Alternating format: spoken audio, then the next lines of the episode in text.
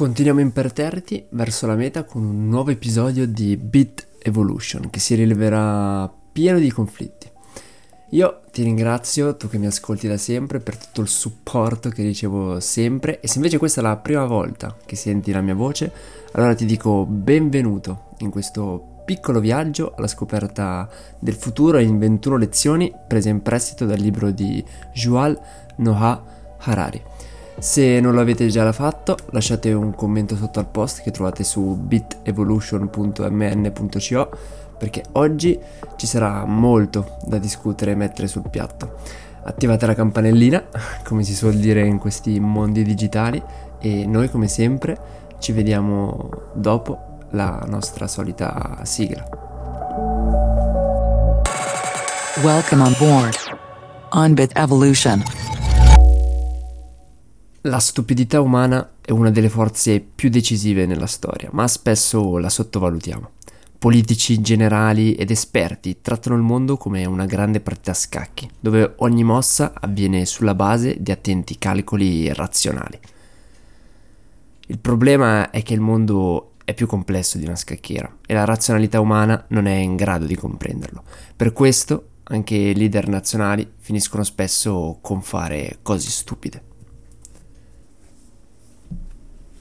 Abbiamo finito proprio lo scorso episodio parlando di percezione del rischio e oggi vorrei proprio partire così come abbiamo finito, chiedendoci ma quindi quanto dobbiamo temere la stupidità umana?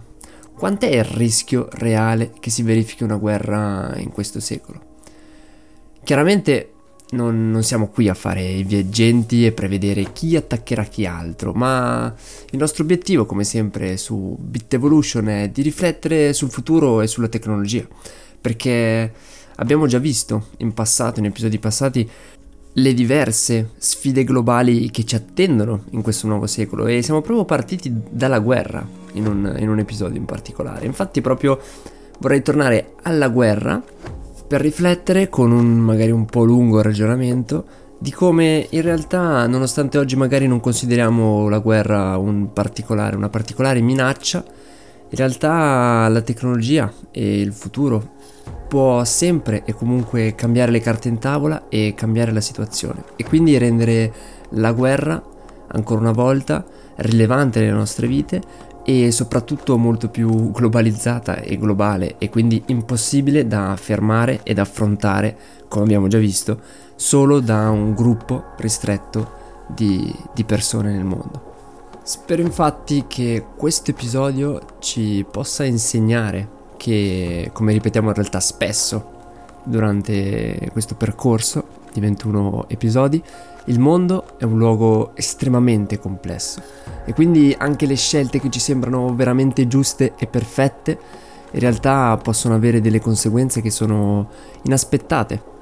E quindi per sottolineare questo concetto usiamo la guerra e la stupidità umana per uh, riflettere. E partiamo riflettendo dal fatto che dietro una guerra ci sono sempre delle motivazioni. E queste motivazioni possono essere di due tipi. Possono essere razionali, quindi una scelta fatta avendo ben chiara l'analisi dei costi-benefici, oppure sono irrazionali, dettate per lo più dall'ego umano. Chiaramente ad oggi non abbiamo nessun tipo di controllo sulle motivazioni irrazionali. Se domani Putin o Kim Jong-un bombardassero per puro scopo vendicativo un'altra nazione, non abbiamo nessun modo per evitarlo. Noi comunque, in realtà io personalmente, ho fiducia che un po' di razionalità esista in chiunque e per questo vorrei concentrarmi sulle motivazioni razionali che spingono ad una guerra. Facciamo quindi una semplice analisi di costi-benefici applicata alla guerra. Quali sono i costi della guerra? Ricordiamoci che siamo delle persone razionali, siamo delle persone fredde, senza sentimenti, che vuol dire che non contiamo il dolore delle famiglie che perdono i figli e ad esempio alla vita umana associamo un numero che è un valore in, in euro. Partiamo dal passato, partiamo dal, dall'antica Roma per esempio, iniziamo a analizzare quali sono i costi che abbiamo per fare una guerra. Il primo costo è l'esercito chiaramente, quindi costruzione dell'esercito e mantenimento dell'esercito. E questi costi in realtà si possono calcolare abbastanza facilmente in base al numero di uomini che abbiamo. Perdita di uomini, il secondo costo. Non sappiamo in realtà quanti esattamente ne perderemo, ma sappiamo quanto al massimo possiamo perdere, basta sapere quanti uomini portiamo in battaglia. Il terzo costo è la riduzione della produzione, perché andando in guerra c'è meno forza lavoro, produciamo di meno e quindi possiamo calcolare in realtà questo costo abbastanza facilmente. Abbiamo quindi esercito più perdita di uomini più riduzione della produzione, un certo valore. Adesso guardiamo invece ai benefici della guerra. Il primo sono chiaramente i beni materiali. Sappiamo cosa troveremo, stiamo andando in guerra magari proprio per quel motivo e quindi sappiamo benissimo quanto possa valere quello che cerchiamo. Possiamo ottenere schiavi e quindi forza lavoro e anche questo è abbastanza semplice da poter stimare. E alla fine abbiamo diciamo fattori emotivi come benefici come la gloria, il nazionalismo, il... tanti valori che un tempo erano associati alla guerra che potevano portare anche del potere politico. Quindi abbiamo dei beni materiali, della forza lavoro e altri fattori come quello emotivo che in realtà non sono facilmente stimabili, però facciamo finta un valore y. Quindi se abbiamo che i benefici sono maggiori dei costi, allora si prendono le armi in mano e si va contro il nemico.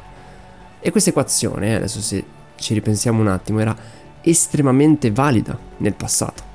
In quanto se io fossi stato un imperatore romano e dichiarassi guerra contro, non so, pensiamo ad Asterix e Obelix, contro i Galli, una vittoria mi darebbe grandi benefici, mi darebbe gloria, mi darebbe tanti schiavi che lavorano per me. E poi impadronirmi del territorio mi avrebbe anche aiutato ad avere beni in più per il mio impero, come nuovi campi dove coltivare e farci il grano, in tutti i sensi in cui potete immaginarlo. E se ci importiamo al tempo della prima guerra mondiale, ecco che questa equazione ancora funziona più o meno, perché i benefici di una guerra sono ancora superiori ai costi e così via via ritroso nella storia. Prendete un qualsiasi esempio che vi viene in mente e fate due, due calcoli. Ciò che è interessante fare però è confrontare ogni singolo beneficio, ogni singolo costo tra il passato ed oggi. Partiamo dall'esercito e ci accorgiamo che in realtà in passato chiunque aveva un esercito abbastanza grande per entrare in guerra o perlomeno difendersi. Questo significa che entrare in guerra non avrebbe creato un grossissimo aumento del mantenimento dell'esercito, in quanto era già forte, diciamo abbastanza, e già presente nella quotidianità. Oggi invece questo non è più assolutamente vero. Molte nazioni hanno piccolissimi eserciti senza grandi generali con abilità strategiche particolari e entrare in guerra significa fare un investimento economico devastante. Per gli altri due punti, quindi parete di uomini e riduzione della produzione, in realtà non cambia granché rispetto al passato. Chiaramente oggi forse il valore economico di un uomo è un po' più basso rispetto al passato, però diciamo che si compensa con quello che abbiamo detto prima. Ciò che cambia però sono i benefici.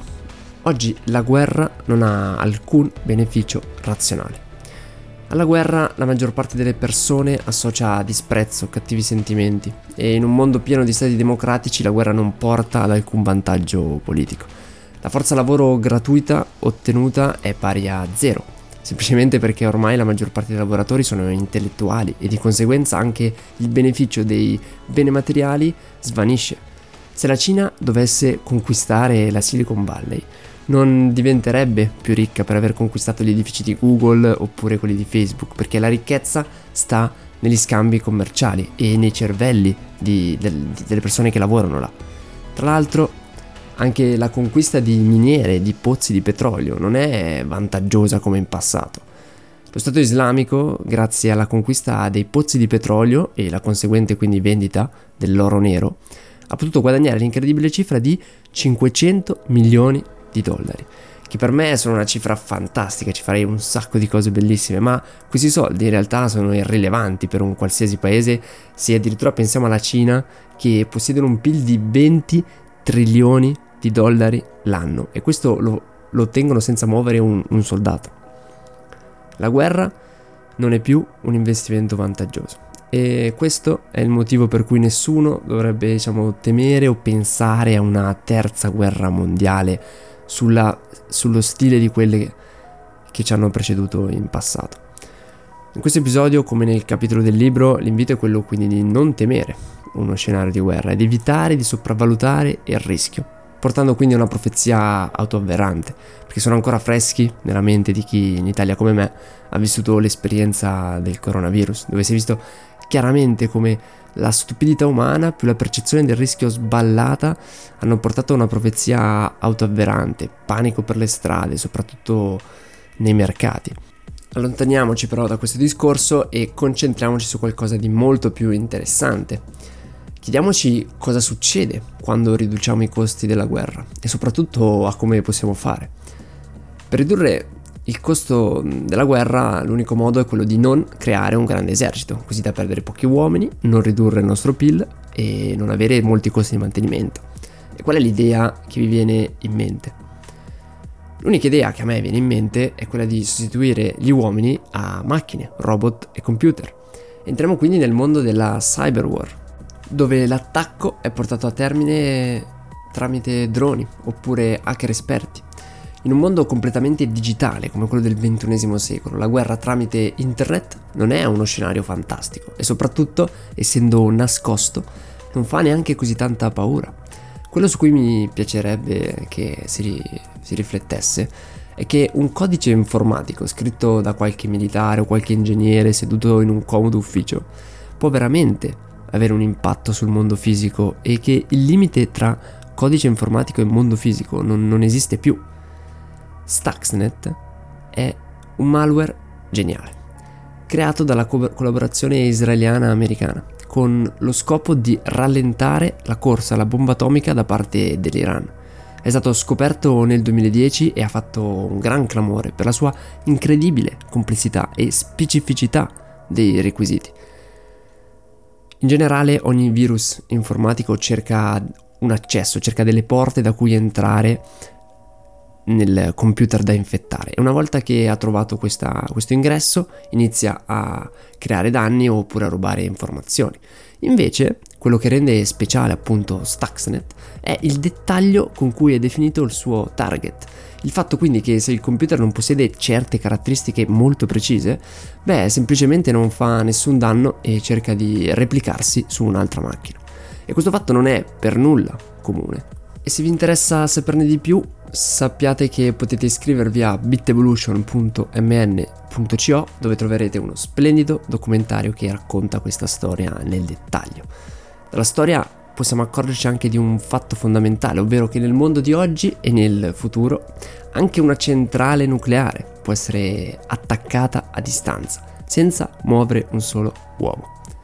Inoltre, con Stuxnet abbiamo la prima prova che un virus informatico ha provocato dei danni fisici reali. Questo è ciò che accadeva nel 2010, ma virus informatici non sono gli unici che possono fare danni reali. La tecnologia ci permette già oggi di costruire droni capaci di uccidere a comando, come l'MQ-1B Predator. È un drone americano che, grazie a una squadra di solo due persone che lo controllano da remoto, è in grado di Adesso leggo dal sito dell'aeronautica militare americana. Predators can also perform the following missions and tasks: intelligence, surveillance, reconnaissance, rescue, precision strikes and route clearance.